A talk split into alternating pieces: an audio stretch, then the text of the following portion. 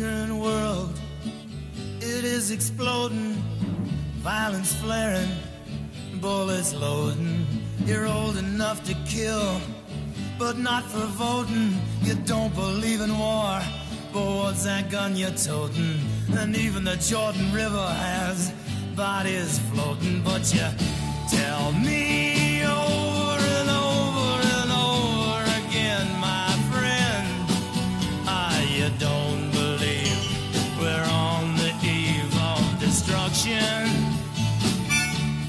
Merhaba sevgili Geek Teori takipçileri. Tek Gerçek Podcast'a hoş geldiniz. Buz ve Ateş'in şarkısı serisini bölüm bölüm incelediğimiz podcast'ın bu bölümünde taht oyunları Sansa 5 bölümüne bakacağız. Bu bir tekrar okuma podcast olduğu için spoiler uyarısını yapayım. Her şeyden bahsedebilirim. Yayınlanmış 5 kitap, dizi, yan kitapların hepsi, kış rüzgarlarından yayınlanmış bölümler ve yazarın söyleşileri. Bu bölüm sizlere konsey üyelerimiz tarafından getirildi.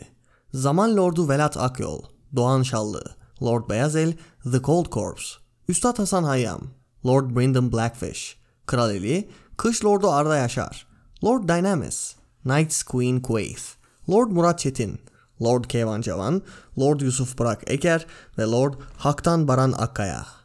Katıl mevzusunu Kreosus'tan devam ettiriyoruz. Oradan destekleyenlere, özellikle vaat edilmiş destekçi olarak gelen Dynamis, Murat Çetin ve Yusuf Burak Eker'e teşekkür ediyorum. Açıklamadaki linkten sayfaya bir göz atabilirsiniz. Bunu da söylediğime göre özete geçelim. Taht odasının duvarları çırılçıplak kalmıştı. Kral Robert'ın sevdiği av goblenleri indirilmiş, odanın bir köşesine dağınık halde atılmıştı. Rejimin değiştiğini veren bu pasajla beraber bölüm açılıyor.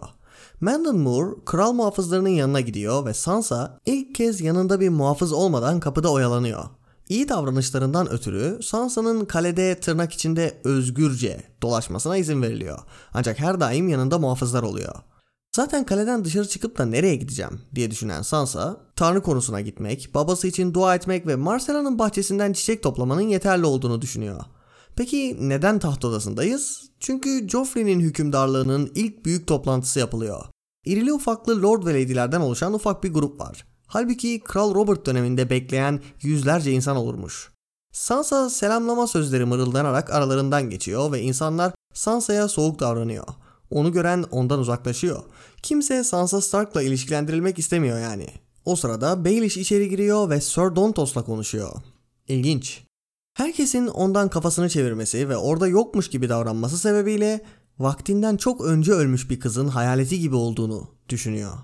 Ardından kraliçe vekili Cersei ve Joffrey'nin ünvanları sayılıp selamlanmaları isteniyor. Kral muhafızlarıyla kuşatılmışlar ve Joffrey çıkıp tahta otururken Cersei gidip konsey üyeleriyle oturuyor. Joffrey kırmızılarla kesilmiş siyah kadifeler giyiyor. Pelerini de altın rengi. Salona göz gezdiren, Sansa ile göz göze gelince gülümseyen Joffrey, bir kralın görevi sadık olmayanları cezalandırmak ve sadakat sahiplerini ödüllendirmektir. Yüce Üstad Paysel, kararlarımı okumanızı emrediyorum, diyor. Paysel ayağa kalkıp bir isim listesi okuyor. Okunan her ismin konsey huzuruna çıkarak Joffrey'e sadakat yemini vermesi emrediliyor. Emri yerine getirmeyenler elbette hain sayılacak ve ünvanları alınıp toprakları krallığa geçecek.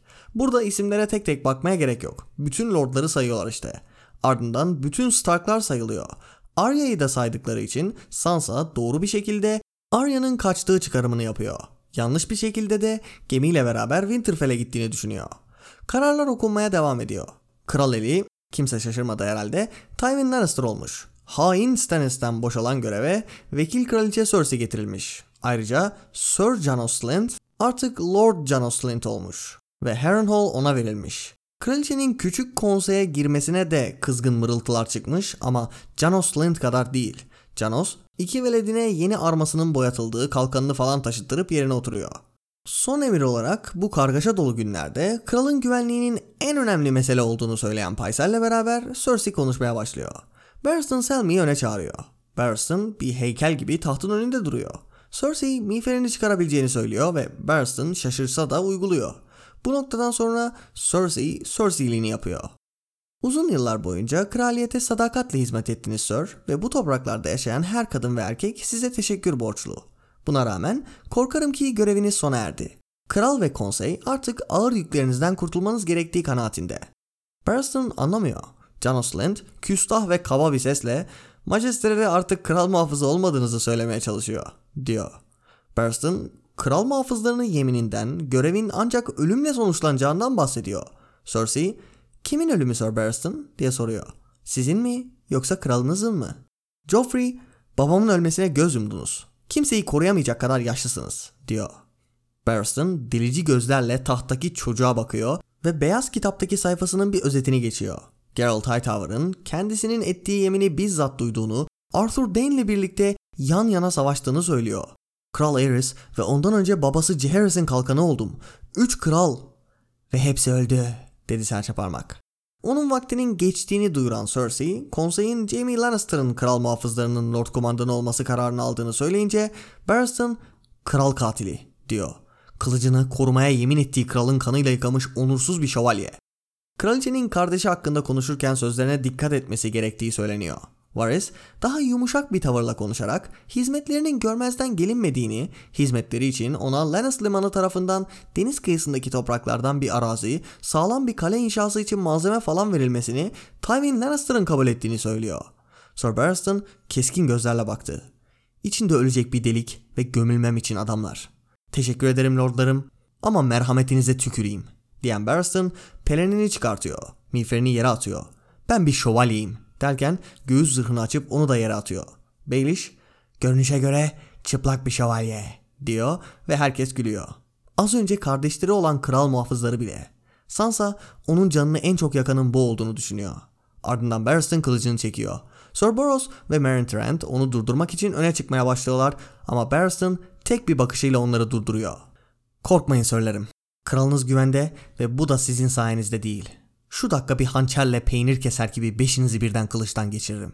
Kral katilinin komutasında görev yapmayı kabul ettiyseniz hiçbiriniz beyaz giymeye layık değilsiniz demektir. Kılıcını demir tahtın dibine fırlattı. Al evlat. İstersen bunu da eritip diğerlerine katabilirsin. Şu beş sefilin elindeki kılıçtan daha fazla işine yarar. Belki kılıcımın üstünde tahtı senden aldığında Lord Stannis oturur. Ardından dönüp taht odasını terk ediyor. Barristan odadan çıkana kadar çıt çıkmıyor ama çıktığında Joffrey bana evlat dedi diyor. Amcam Stannis hakkında konuştu. Komplo hazırlığı olabilir. Yakalanıp sorgulanmasını istiyorum diyor. Kimse kıpırdamayınca sesini yükselterek tekrarlıyor ve Janos Slynt altın pelerinlerin bu konuyla ilgileneceğini söyleyip gidiyor. Ardından Barristan için açılan boşluğa tazının getirileceği söyleniyor. Joffrey buna ne diyorsun köpek diyor. Tazı da vazgeçeceği bir karısı veya toprakları olmadığını söylüyor. Ama sizi uyarıyorum, şövalye yemini etmem. Boros itiraz etmeye başlayınca Tazı bir sözüyle onu susturuyor. Ardından kralın habercisi öne çıkıyor ve Sansa vaktin geldiğini anlıyor.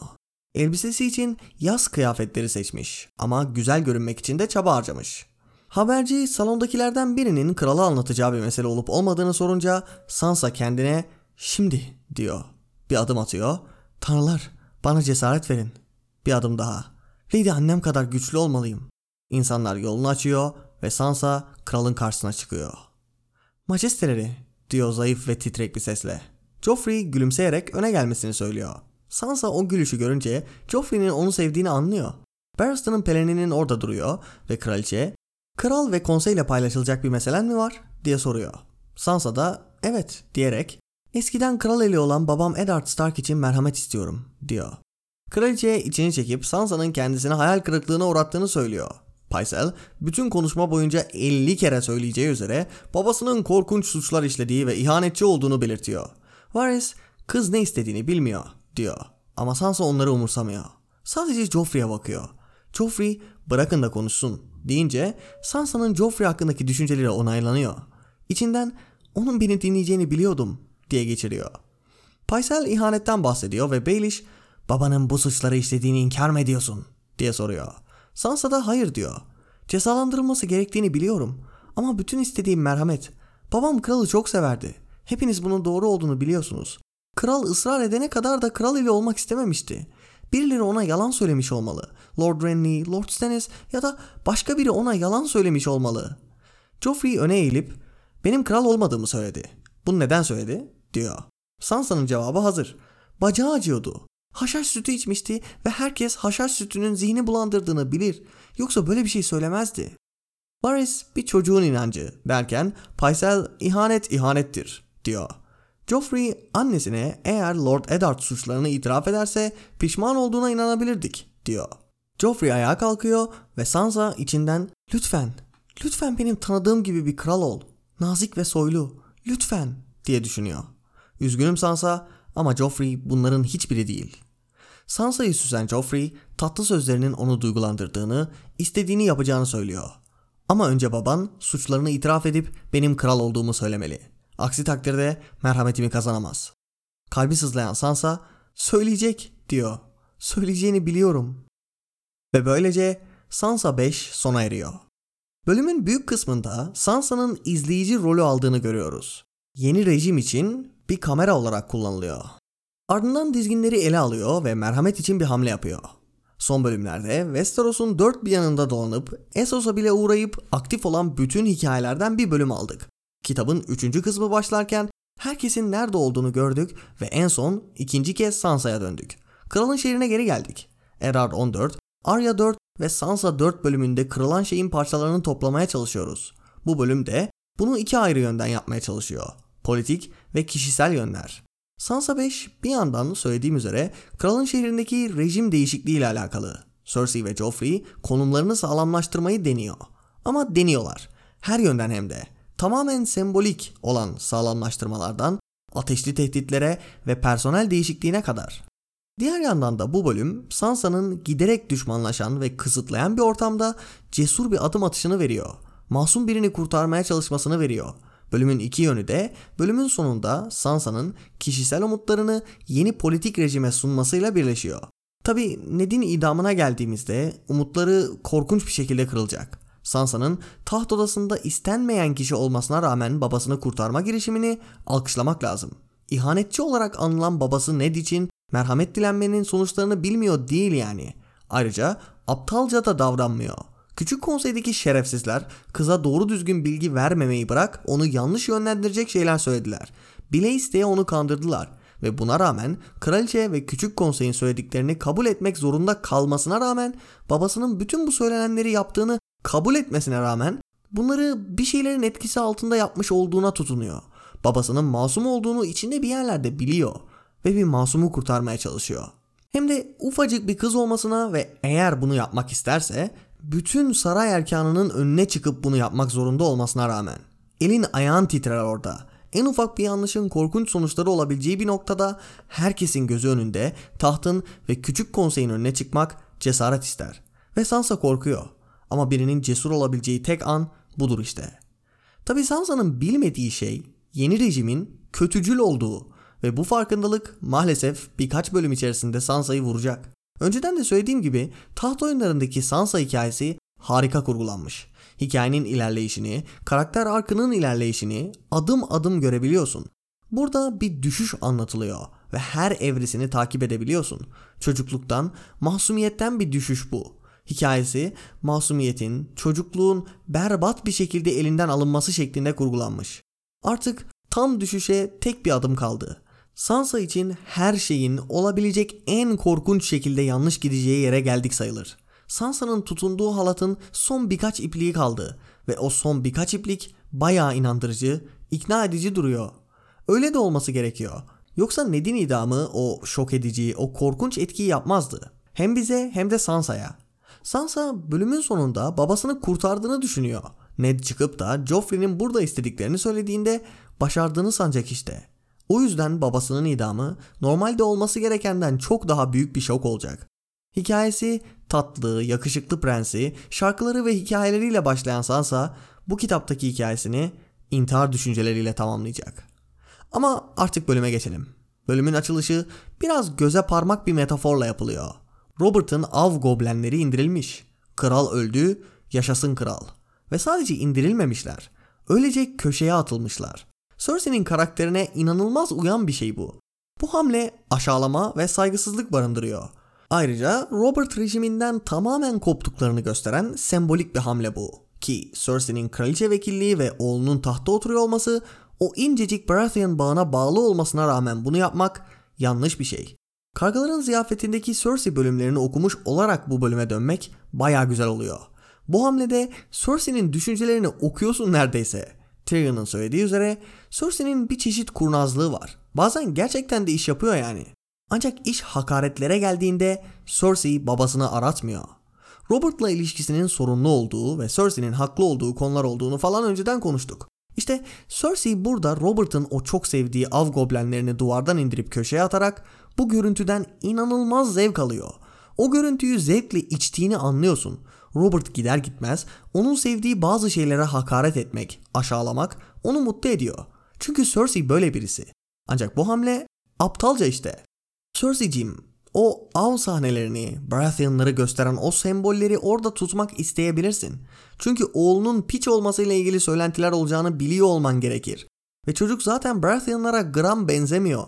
Bari etrafını Baratheon sembolleriyle doldur da hiç olmazsa sembol politikasında iş yapabil. Elimizde çok daha görsel bir toplum olduğunu önceden konuşmuştuk. Catelyn'in Jon'u Winterfell'de istememesinin sebebi de buydu. Görüntü politikası, sembol politikası. İşte görüntü politikasının bayağı önemli olduğu bu toplumda güç sembolleri önemli. Senin şu an yapman gereken şey devamlılık göstermek. Evet, yönetici değişikliği oldu ancak yönetim değişmedi sinyalini vermen gerekiyor. Eski rejimin devamı burası mesajını aktarman gerekiyor. Yeni yöneticiyle gelebilecek herhangi bir değişiklik yavaş gerçekleşecek anlamına gelecek şeyler yapman gerekiyor. Cersei ise bilezik gibi geçiririm demek istiyor. Saksıya fesleğen gibi oturturum anlamı da çıkar. Yani mesela Robert tahta aldığında Cersei'nin yaptığı bu tarz hamleleri yaptı. Ancak orada rejim değişikliği anlatılmak isteniyordu zaten. Cersei gücün sembollerini anlamayan biri değil bakın. Kesinlikle kıyafetleriyle ve seride yaptığı bazı hamlelerle bunu anladığını gösteriyor. Ancak söylediğim üzere kişisel konuları işin içine karıştırdığı ve aşırı kinci olduğu için bazen sırf tatmin olmak adına politik anlamda zorluk çıkaracak hamleler yapıyor. Yani bu hamleyle sadece kralın şehrindeki soylu ve halk tabakasını arkasına almayı zorlaştırmıyor. Aynı zamanda başka birinin bu görüntü politikasını kullanarak o gücü ve o insanları arkasına almasına da olanak sağlıyor. Gelecek kitapta konuşacağımız üzere tam olarak bu politik zayıflık Renly'nin o sembolleri kuşanarak arkasına inanılmaz bir güç almasına olanak sağlayacak. Robert'ın oğlu ve varisi yerine Renly o sembolleri alıyor. İşe bak. Yani Joffrey'nin kıyafetine bir bakın. Lannister renklerine bürünmüş. Renly ise görüntü politikasını harika kullanacak. Stannis'in hatası da bu olacak zaten işte. Zaten kendisi politik anlamda bir tık zayıf birisi ama aynı hatayı o da yapacak. Baratheon sancaklarıyla kralın şehrine gelmek var. Bir de alevli kalpli geyikle gelmek var. Bölüme dönersek bu duvarların çıplak kalması yeni rejimin boş bir tuval olduğunu anlatıyor. Cersei ve Joffrey'nin kırmızıya boyamak istediği bir tuval. Ve tabi kırmızı derken birden fazla anlamda kırmızı. Sadece kan rengi değil, aynı zamanda Lannister kırmızısı. Duvarların kırmızısının yanında Joffrey'nin kıyafetindeki kırmızıları konuştuk. Bu bir Lannister rejimi. Cersei'nin kibri yine öne çıkmış oluyor. Oğlunun siyah ve sarı olan Baratheon renklerini giymesini kaldıramıyor. Lannister kırmızısı orada olmalı. Ta ilk bölümlerde Jon'un düşüncelerinde Lannister'ların gururundan, kibrinden bahsedilmişti. Joffrey'nin kıyafeti ve sembolünde hem Lannister hem de Baratheon simgeleri vardı. Burada da aynısı var işte. Peki bu yeni rejimin ilk hamleleri ne oluyor? Lannister'lar aktif veya potansiyel olan düşmanlarını kralın huzuruna çağırıyor. Bu hamle hem okuyucu hem de evren içinde birden fazla etkiye sebep oluyor. Okuyucu için gelecek savaştaki farklı grupları vermiş oluyor. Marteller gibi tanışmadığımız kişileri hatırlatıyor. Aynı zamanda Arya'nın kaçtığını hatırlatıyor. Beric Dondarrion, Renly, Loras ve daha tanışmadığımız bazı insanların Lannister rejimine olan sadakatinin şüpheli olduğunu gösteriyor. Lannister'ların ne kadar da kötü bir durumda olduklarını gösteriyor. Her yerde düşman veya potansiyel düşmanları var. Kitabın sonuna doğru Tywin'in sözleriyle bu iyice ayyuka çıkacak. Ama hepsinden önemlisi Joffrey'nin bu belirsiz durum içerisinde meşru görünmek için meşru davranması gerektiğini gösteriyor. Varys'in söyleyeceği üzere güç bir hiledir. Bazen otoriteye sahip olmak için otoriteye sahipmişsin gibi davranman gerekiyor. Rob'un Kuzeyli Lordlar önündeki davranış şeklini konuşmuştuk. Kuzeyli bir Lord olarak Winterfell'in Stark'ı olarak davranması gerekiyordu. Ve yine konuştuğumuz üzere görünüş önemlidir. Blackfire'lar için gerçek kral Daemon Blackfire'dı. O daha iyi olan seçenekti. Elinde kılıcıyla savaşçının kendisi gibiydi. Daeron ise göbekliydi. İşte kralların çarpışmasında da konuşacağımız üzere Joffrey'nin davranışları Stannis'in suçlamalarına haklılık payı verecek. İnsanları neredeyse rejiminin çöküşüne sebep olacak kadar kendisinden uzaklaştıracak. Yani insanları gelip de kendisine bağlılık yemin etmeleri için çağırmak ve gelmeyenleri ihanetçi ilan etmek otoriteye sahipmiş gibi yapmak oluyor. Ama yaptıkları tek hamle bu değil. Personel değişikliğine gidiyorlar. Özette de söylediğim üzere kimse için sürpriz olmayan yeni kral elinin Tywin Lannister ilan edilmesi var. Cersei'nin kraliçe vekili olması kesinlikle bazılarını rahatsız ediyor. Çünkü Joffrey yaşa gelene kadar Cersei'ye bayağı sağlam bir güç verilmesi anlamına geliyor bu. Ve Cersei bir kadın olduğu için böyle bir yönetici konumunda olması elbette bazılarını rahatsız ediyor. Ama tabii ki insanları en rahatsız eden şey Janos Slynt'in Lord ilan edilmesi oluyor. Janos bir kasabın oğlu. Janos onların gözünde Maikah'tan farksız. Ama işte bu rahatsızlık çok güzel bir anlatım yapmış oluyor. Ortada çok acı bir ironi var. Soylu takımı Cersei ve Janos'un yükselişini yaptıkları şeyler yüzünden sorunlu bulmuyor. Biz okurlar bu şekilde düşünüyoruz. Onların bu ikisinin yükselişinden rahatsız olma sebebi Cersei'nin kadın olması ve Janos'un halk tabakasından olması. Ve bu ironik çünkü Westeros gibi bir toplumu okuduğumuz bu seride Cersei ve Janos'un bizim için sempatik gelebilecek tek yönü bunlar. Cersei'nin sırf kadın olduğu için gördüğü muamele ve Janos gibi birinin yükselmesiyle toplumun ona bakış açısı. Toplumda aşağılanmalarına sebep olan ikinci, üçüncü sınıf insanlar gibi davranılmalarına sebep olan bu özellikler başka karakterleri ekstra sempatik bulmamıza sebep oluyor. Davos gibi mesela. Yani bu ikisinin yükselişi ilan edildiğinde gelen rahatsızlık biz okurlar ve oradaki soylular için tamamen farklı sebeplerden. Kimse onların yaptıkları şeyler için veya gücü elde ettiğinde yapabilecekleri şeyler için söylenmiyor. Kimse o ikisinden çok daha kötü olan Tywin'in kral eli olmasına ses çıkarmadı. Çünkü o bir erkek ve bir azam lordu. Elbette kral eli olmasına ses çıkaramazsın. Peki şu duvar halısı ve goblenlere geri dönelim.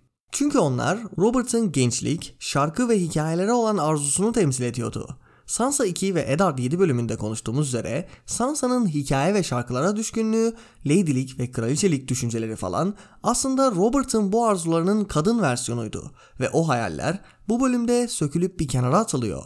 Altındaki boş duvar ortaya çıkıyor ve bu güzel bir anlatım oluyor. Çünkü boş duvarlar aynı zamanda boş bir tuval anlamına geliyor. Oraya ne çizeceğini senin seçmen gerekiyor. Öyle hikayeler ve şarkıları alıp duvara yapıştırarak onların gerçekleşeceğini umamazsın. Robert bunu yapmadı. Serçe parmakta hayalleri, şarkı ve hikayelere inanışı yıkıldığında yanlışı seçti. Yani burada bir soru doğuyor. Sansa hikayesinin özü tam olarak bu işte. Onun hikaye ve şarkıları kırıldığında, yıkıldığında o nasıl bir seçim yapacak? Neye sarılacak? Tazı veya Baelish'in yaptığı yanlışı mı yapacak? Yoksa doğru seçimi mi yapacak? Şu an taht odasında olan insanlardan daha iyisini yapması gerekecek. Dünyanın düşündükleri gibi olmadığını gördüğünde yanlış mesajı alan bu insanlardan daha iyi biri olması gerekecek. Bu bölüm Sansa'nın son umut kırıntılarını, içinde bulunduğu durumun acı gerçekleriyle çok güzel kontrastlıyor. Arya'nın gemiyle Winterfell'e gittiğini düşünüyor ama biz biliyoruz ki Arya yalnız başına kaleden kaçtı. Joffrey ve Cersei'nin onu sevdiğini düşünüyor ama hayır Sansa, seni sevmiyorlar. Hala nezaket kurallarına uygun davranıyor ama insanlar ondan uzaklaşıyor. Sanki bir vebaymış gibi, ihanetçiymiş gibi, hayaletmiş gibi ondan uzak durmaya çalışıyorlar. Orada yokmuş gibi davranıyorlar. İşler aşırı kötü gitmeden önceki son işaretler bunlar. Ama Sansa'nın burada yalnız hissetmesinin tek sebebi insanların bir Stark'la ilişkilendirilmek istememesi değil. Çünkü buradakilerin çoğunun aksine iyi bir kalbi var. Diğer herkes Barristan Selmy'e gülerken Sansa onunla empati kuruyor. Onun ne kadar da kötü hissediyor olduğunu düşünüyor. Eski kardeşleri bile gülüyor. En çok bu acıtmıştır diye düşünüyor. Ardından Barristan'ın beyaz pelerinine diz çöküyor. Joffrey'nin korkunç siyah tahtının önünde. Aydınlık taraf ve karanlık taraf renk kontrastıyla da verilmiş oluyor. Yani Sansa hikayesinde anlatılan şey ah Sansa seni aptal saraydakilerin acımasız olduğunu onlara karşı durmak istiyorsan senin de acımasız olman gerektiğini öğrenmen lazım falan değil. Sansa'nın bu karanlıktaki ışık olduğunu görüyoruz. Onun Cersei gibi taht odasında Barristan'a gülenler gibi olmasını falan istemeyiz. Eğer bir lady, bir kraliçe olacaksa Jane Poole'u Baelish'in eline verip de ben görmeyeyim ona ne yaparsan yap diyen birisi olmasını mı görmek istiyoruz? Halbuki kraliçe Alicent gibi olmasını istemeliyiz. Bu temiz düşüncelerinin gerçeklerin de farkında olarak devam etmesini istemeliyiz. Merhamet için bir duruş sergileyen Sansa'nın yönetici olsa dahi merhamet tarafında olmasını okumak çok güzel olur. Çünkü tersini okuyoruz zaten. Baelish, Tazı, Cersei vesaire. Hazır tersini okuyoruz demişken Barristan'ın kral muhafızları görevinden af edilmesini konuşalım. Sanırım bölümün en akılda kalan kısmı da burası zaten. Neredeyse her söz güzel olmakla beraber bazıları gerçekten ikonik ve aslında gerçekten önemli de bir sahne. Yeni rejim için eskinin bir parçasının daha geride bırakılması anlamına geliyor. Eski rejimden bağlar o kadar keskin bir şekilde koparılıyor ki kral muhafızları gibi yüzyıllardır devam eden bir kurumun kuralları çiğneniyor. Tywin'in de Tyrion'a söyleyeceği üzere elbette bu hamle aptalcaydı. Barristan Selmy isminin taşıdığı bir anlam var. Barristan videosunda da bahsettiğim üzere Barristan Selmy dediğin zaman gerçekten de efsanelerden fırlamış gibi duran birinden bahsediyorsun. Adamın beyaz kitaptaki sayfası günümüzde yaşadığı için şişirmeler barındırmayan, ardı arkası kesilmeyen bir kahramanlık hikayesi. Barristan dediğin zaman tarihteki en efsane figürlerden birinden bahsediyorsundur. Ve zaten Eddard 14'te Ned'in kralın vasiyetini Barristan'a vermesi de bu yüzdendi. Semboller önemlidir ve Barristan'ın kendisi bir sembol. Onu kendi safından göndermek inanılmaz büyük bir yanlış. Peki Cersei bunu neden yapıyor? Ya gerçekten kargaların ziyafetini okuyup bu bölümlere dönmenin verdiği inanılmaz bir kavrayış var. Söylediğim gibi Cersei'nin düşünce şeklini biliyor olmak Barristan Selmy'yi neden gönderdiğini çok net bir şekilde anlamamızı sağlıyor. Cersei Barristan'ı kontrol edemez. Barristan diğerleri gibi Cersei'nin her söylediğini onaylayıp Cersei'nin gözüne girmeye çalışmaz. Bu yüzden gitmeli. Cersei'nin yönetiminde tamamen kontrol edemeyeceğini düşündüğü kimseye yer yok. Ve bu konu ittifaklara da yayılıyor. Tyrell'ler kesinlikle kargaların ziyafetinde Cersei'nin düşündüğü gibi sürekli yükselmeye ve ellerine güç geçirmeye çalışıyor. Ama bu normal. Bu onların senin düşmanın olduğu anlamına gelmiyor. Beraber yükselmek için ittifak kuruyorsunuz. Sadece sen yükselesin diye değil. Bu ittifağı da tehlikeye atmaması gerekiyordu. Tyrell'lere belli güçleri verip bazılarından onları uzak tutarak kendi istediği ve yine ittifak kurabileceği kişileri oralara yerleştirmeliydi. Tyrell'lerden faydalanıyorlardı ve çok daha fazla faydalanabilirlerdi. Ama söylediğim üzere tamamen kontrol edemeyeceği kimseyi istemiyor. Cersei gücü paylaşamıyor. Ona göre Barristan Selmy mesela tazı gibi kontrol edebilecekleri biri değilse gitmeli.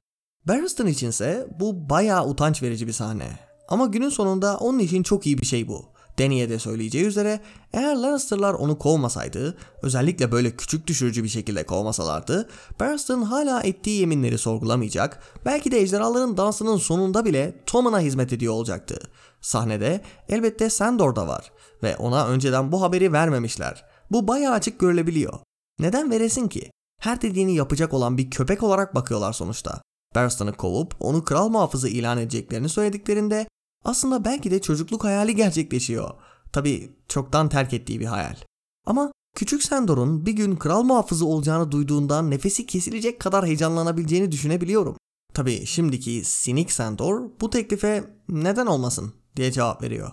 Hayatın şarkıları yansıtmaması sonucu dönüştüğü kişi şövalye olmayı reddeden ve sadece kendisine söyleneni yapan birinden ibaret.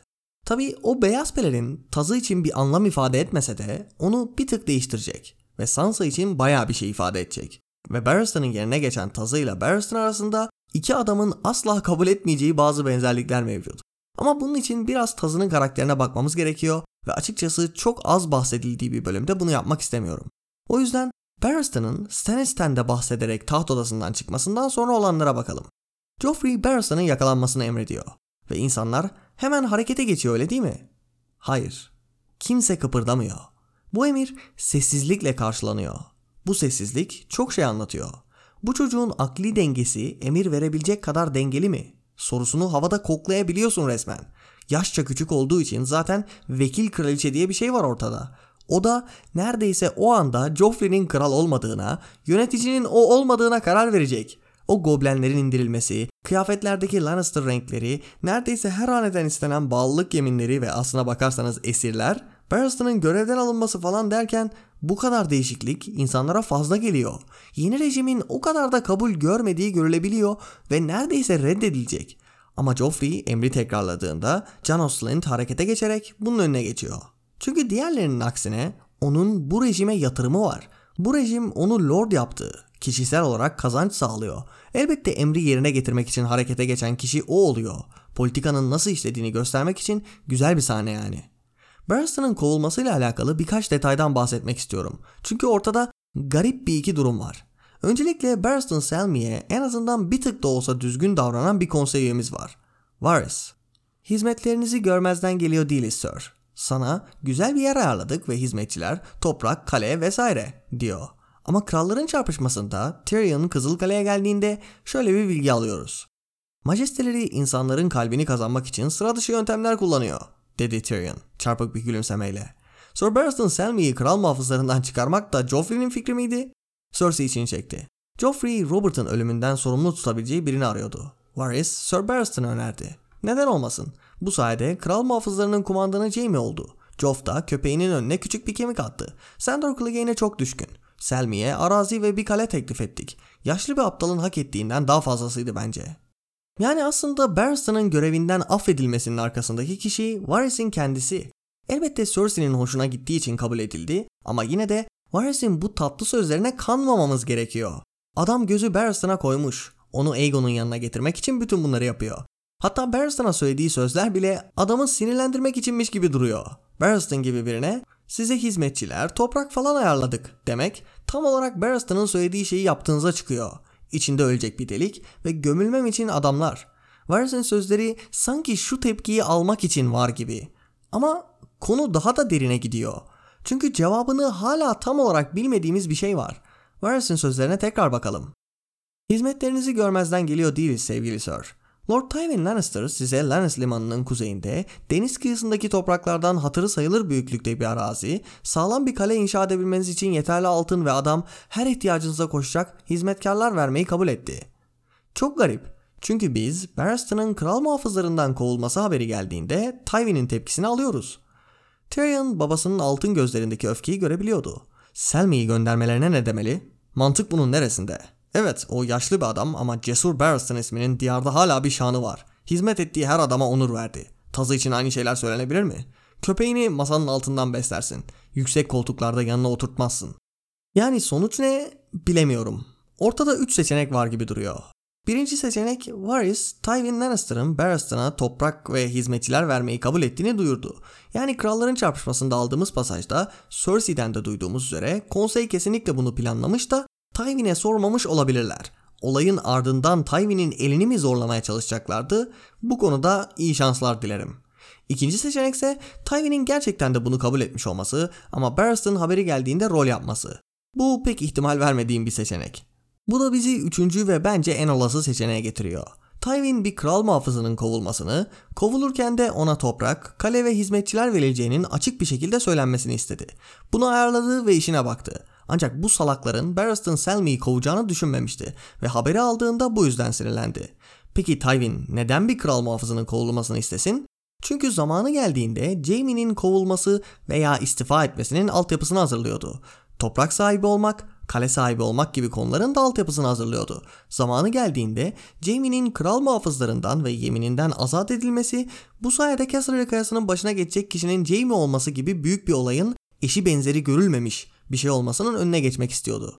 Yani benim düşüncem üçüncü seçenekten yana çünkü ilkinde insanların Tywin'in haberi olmadan onun bir şeyi kabul ettiğini söyleyip ardından onu bunu kabul etmeye zorlayabileceklerini düşünmesi gibi bir şey yatıyor. Yani Tywin sırf onun elini zorlamaya çalışıyorsunuz diye bile bunu reddedebilecek biri. Hatta bedel bile ödetebilir. Peki bu konuyu geride bıraktığımıza göre Sansa'nın Ned için merhamet istediği kısma gelelim. Şimdi burada konseyin tepkisi, Joffrey'nin sözleri ve tavırları falan bize bunun belli bir seviyede planlandığını gösteriyor. Pycelle'in ihanet deyişi, Varys'in sözleri, kraliçenin ve yine Joffrey'nin sözleri falan herkesin rolünü bilerek bunu oynadığını gösteriyor. Aynı Sansa 4 bölümünde konsey odasında gerçekleşenler gibi. Sansa'nın kralın huzuruna çıkıp babası için merhamet dileneceğini biliyor veya tahmin etmişler ve bunun için söyleyecekleri şeylerin hazırlığı yapılmış gibi. Yani bunu düşünerek okuyunca baya net görebiliyorsunuz. Cersei şu sırada Ned Stark'ı öldürmek istemiyor. Sansa'nın dileyeceği merhamet onun çıkarlarına o kadar güzel uyuyor ki tarifi yok. Ancak bu demek değil ki Sansa'nın duyguları, merhamet için yalvarışı ve cesareti gerçek değil. Burada Sansa'nın çaresiz bir durumda cesur bir davranış sergilediği veriliyor. Gelecek kitapta okuyacağımız Sir Dontos'un hayatını kurtarışı gibi. İşte bütün bunlar merhamet temasına bağlanıyor. Ned merhamet için hamleler yaptı. John'un kendi piçi olduğunu söylemesi veya eğer Robert ensest ürünü olduklarını öğrenirse masum çocuklar ölecek diye düşünerek hareket etmesi gibi. Şimdi de onun çocuğu Ned için merhamet istiyor. Fandom'da bazıları Sansa bir Stark değilmiş gibi davrana dursun. Burada Ned Stark'tan Stark olmanın anlamını aldığını gösteriyor işte. Ned, Bran 1'de korktuğunda cesur olabileceğini söylemişti ve hikayesi boyunca merhametle hareket etti. Ve Sansa burada bunları yapıyor. Lady annem gibi cesur olmalıyım diye düşünüp Ned'in yapacağı şeyi yapan bir çocuk görüyoruz. Ailesi gibi davranmaya çalışıyor ve düzgün bir ailenin önemini görüyoruz. Dontos'u kurtarırken de aynısını yapacak. Ve burada önemli olan nokta şu. Ned'in masum olduğunu söylemiyor. Çünkü elinde bunu gösterecek en ufak bir şey yok. Kraliçe, kral ve küçük konsey gibi bu toplumda güvenilmesi gereken kişiler onun suçlu olduğunu söylüyor ve bir çocuksun. İçten içe aksine inanabilirsin ama bundan fazlasını yapamazsın. İşte masum olduğunu söylememesi bu yüzden önemli. Çünkü suçlu olsun veya olmasın sevgi ve merhametle davranılması gerektiğini söylüyor. Adalet dediğin şey içinde merhameti barındırmalı. Keskin ve merhametsiz bir adalet kostüm giydirilmiş intikam oluyor. Sansa'nın bu anlayışı gerçekten muazzam ve yöneticilerden bunu istemeliyiz zaten. Böyle davranmaları istenmeli. Acımasız veya zalim olmalarını doğru bulmamalıyız. Gerçekten de Sansa gibi davranan, onun gibi düşünen birilerinin yönetimde olması gerekiyor. Elbette şu anki Sansa değil, hayatın gerçeklerini almış ancak buna rağmen düşüncelerini kaybetmeyen Sansa. Dünya görüşünün eksiklikleriyle karşılaştığında kırılmamalı. Kralın şehrinde gördüklerinden doğru dersleri çıkarmalı. Şefkatle tutunmaya devam etmesi gerekiyor. Ancak bunu yaparken etrafındaki güçlü kişi ve kurumların bu düşünceyi yani şefkat ve merhameti ona geri yansıtacağı gibi tehlikeli bir varsayımda bulunmaması gerekiyor. Yani şarkı ve hikayelerin gerçek hayatı yansıtmıyor oluşu yanlış idealler barındırdığını anlatmıyor. Şarkılardaki şövalyeler, prensler, kraliçeler, krallar vesaire merhametli, iyi, doğru düzgün kişiler. Evet gerçek hayatta bu yansımıyor ama bu o ideallerin yanlış olduğunu göstermiyor ki George'un tropları yıktığını ve Grimdark yazıyor olduğunu düşünen kişilerin kaçırdığı şey bu işte. Şarkıların yalan olması orada doğru idealler bulunmadığını göstermez. Sansa'nın babası için merhamet istemesindeki yanlış ne? Kraldan, kraliçeden ve konseyden merhametle hareket etmelerini beklemesi, bunu istemesindeki yanlış ne? Ve aslına bakarsanız bu istek çok zekice. Çünkü Joffrey ile beraber yeni bir rejim kurulduğunu konuştuk. Sansa'nın isteğinden önce Barristan'a yapılanla beraber bu rejim taht odasındakilere kötücül gözükebilir ve merhamet isteği tam olarak bu yüzden zekice. Çünkü bu yeni rejime merhametli davranan bir rejim algısını yayma fırsatı sunuyorsun. Joffrey eğer burada merhamet istediğini kabul eder ve bunu uygularsa lan bu çocuktan fena yönetici olmaz aslında ha diye düşündürme fırsatı sunuyorsun. Ve söylediğim üzere Cersei'nin çıkarları için Sansa'nın isteği biçilmiş kaftan. Çünkü sadece merhamet değil aynı zamanda Robert algısını da canlandırıyorsun. Robert da eski düşmanlarını affeden, onları kazanan biriydi ve Joffrey'nin babasının oğlu gibi gözükmesi için bir fırsat ayağına gelmiş oluyor. Tabi Joffrey'nin kişisel olarak ona ihanet etmesi de hikayesi olarak çok güzel. Joffrey ona gülümsüyor ve merhamet edeceğine söz veriyor. Ona bunu verdikten sonra sadece çocuksu zalimlikten dolayı Arya 5'te vereceği o emri verecek. Ve onun bu hamlesi Sansa'nın bu bölümde yaptığının tam tersi işte. Bunu da söylediğime göre ima ve altyapılara geçebiliriz. Başlangıç olarak tam olarak altyapı olmayan bir şeyle başlayalım. Aslında bir ters köşe. Barristan'ın Stannis'ten bahsetmesi çok hoşuma gidiyor. Stannis'i tahtı Joffrey'den alacak kişi gibi sunuyor burada. O söyledikleriyle beraber sanki Barristan Stannis'e gidecek algısı oluşuyor. Kızıl Kale'yi terk ettiğinde Ejderha Kayası'na gidecek sanıyorsun. Tabi gitmiyor. Ama bu cümle yarım altyapı sayılır çünkü gelecek kitapta Barristan'ın kimin tarafına gittiği sorusu gündeme gelecek ve okuyucuların aklında aslında tam burada başladı bu soru. Ayrıca Janos Slint'in Barristan'ı yakalama girişimini Barristan'ın ağzından duyacağız. Yine Barristan vari şeyler yapacak. Muazzam bir kaçış gerçekleştirdiğini görüyoruz. Bölümde Sir Dontos ve onun ayaşlığı hakkında bir pasaj alıyoruz. Ama bundan daha da önemlisi şu pasaj var.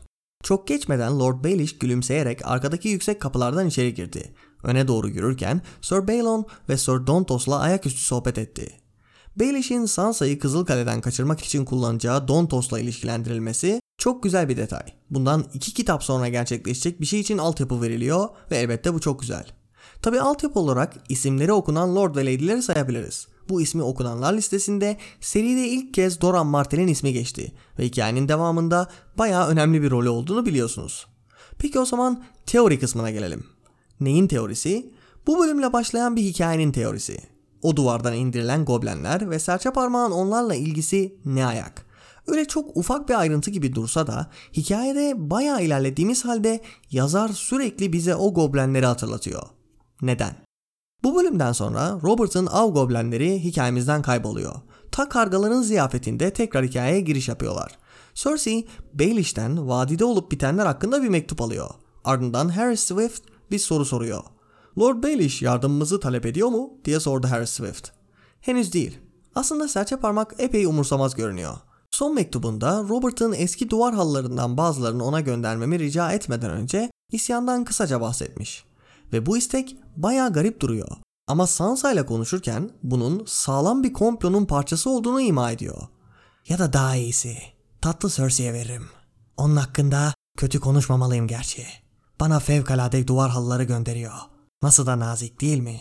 Kraliçenin adını duymak Elaine'i kas katı etti. O nazik biri değil. Beni korkutuyor. Eğer nerede olduğumu öğrenirse onu planladığımdan daha erken oyundan çıkarmak zorunda kalırım. Önce o kendi kendini çıkarmazsa tabii. Peter hafifçe gülümsedi. Taht oyunlarında en mütevazı taşların bile kendi iradeleri olabilir. Bazen onlar için planladığın hamleleri yapmayı reddederler. Bunu iyi belli Elaine. Cersei Lannister'ın hala öğrenemediği bir ders bu. Ardından kış rüzgarlarından yayınlanan Elaine bölümünde Goblenler tekrar gündeme geliyor. Lord Nestor ise Lady Waxley'e av sahneleri resmedilmiş duvar halılarını göstermekteydi. Aynı halılar bir zamanlar Robert demir tahtta otururken kral topraklarında Kızıl Kale'nin duvarlarını süslüyordu. Joffrey onları kaldırtmış ve Peter Baelish vadiye Nestor Royce hediye olarak getirilmesini ayarlayıncaya dek halılar kilerin birinde çürümeye terk edilmişti. Sadece güzel olmakla kalmıyorlardı. Aynı zamanda başvekil harç dinleyen herkese duvar halılarının bir zamanlar bir krala ait olduğunu anlatmaktan büyük keyif alıyordu. Burada ortaya bir soru doğuyor. Gerçekten de bu duvar halılarının tüm işlevi bu mu? Baelish'in Lord Nestor'a onun yanında yer alması için verdiği rüşvet. Yani elbette. Şimdilik işlevleri bu gibi gözüküyor. Ama belki de daha büyük bir rolleri vardır. Baelish'in kargaların ziyafetindeki konuşma şekline bakarsak sanki daha büyük bir rol oynayacaklarmış gibi duruyor. Ayrıca Lord Nestor'a zaten yeterince rüşvet verildi. Peki bu halılar başka ne için kullanılabilir? Bilmiyorum. Ama yine Baelish'in konuşmasına tekrar bakarsak sanırım bir ipucu bulabiliyoruz. Taht oyunlarında en mütevazi taşların bile kendi iradeleri olabilir. Bazen onlar için planladığın hamleleri yapmayı reddederler. Bunu iyi belli Elaine. Cersei Lannister'ın hala öğrenemediği bir ders bu. Cersei, Baelish'i Tommen'ın rejimini desteklesinler diye vadiyi kontrol altına alması için gönderdi. Ancak Baelish bazen taşların kendi iradeleriyle hareket edebildiğini, Cersei'nin planına uymayacağını söylüyor. Sanki vadiyi Cersei'nin istediğinin tam tersi şekilde yönlendirecek gibi. Ve bunu yapmak için gerekli şeyi bizzat Cersei'nin kendisine göndermesini sağlamış olabilir. Konuştuğumuz üzere Westeros gibi aşırı görsel bir toplumda Baratheonlara ait olan Robert ve Baratheonları avda gösteren duvar halıları Tommen ve Marcella'nın zaten şüpheli olan ensest ürünü olmalarını kanıtlamak için kullanılabilir. Elbette sadece bu da değil. Vadide Maya Stone var. Herkesin Robert'ın piçi olduğunu bildiği Maya'yı da bu duvar halılarındaki görsellere eklersen elinde çok kuvvetli bir argüman olur. Ki kralların çarpışmasında Stannis zaten bunu yapmaya çalışacaktı. Edric Storm'u yakmak için ele geçirmeye çalışmıyordu. Çocuğa bir bakış atmanın insanlara Joffrey, Tommen ve Marcella'nın piç olduklarını kanıtlayacağını düşünüyordu. Yani duvar halıları ve Maya Stone, vadi lordları ve şövalyelerine Cersei'nin çocuklarının piç olduğunu kanıtlamak için kullanılabilir. Üstüne bir de Elaine'in saçlarını yıkayıp da Sansa Stark olduğunu açıklamasını koyunca iş iyice ikna edici hale geliyor. Tully saçlarını vadide sergileyerek saçın gerçekten de bu konularda iş yaptığı gösterilebilir. Yani eğer Baelish, kuzeyin, nehir topraklarının ve vadinin güneyden ayrı bir krallık olmasını istiyorsa böyle bir şey yapabilir. Sonuçta elinde yaşayan son Stark var diye biliniyor. Bu krallığın başına Sansa'yı geçirmek için ilk adımlardan biri bu olabilir. Yani belki. Belki de sadece rüşvettir. Bunu okumadan bilemeyeceğiz. Bunu da söylediğime göre bir bölümün daha sonuna geldik. Dinlediğiniz için teşekkür ediyorum. Ayrıca Lord ve Lady'lerimize de teşekkür ediyorum. Lord Velat Akyol ve Lord Yusuf Bayat'a. Gelecek bölümde Ned Stark'ın son bakış açısı bölümüne Eddard 15'e bakacağız. O bölümde görüşmek üzere, hoşçakalın.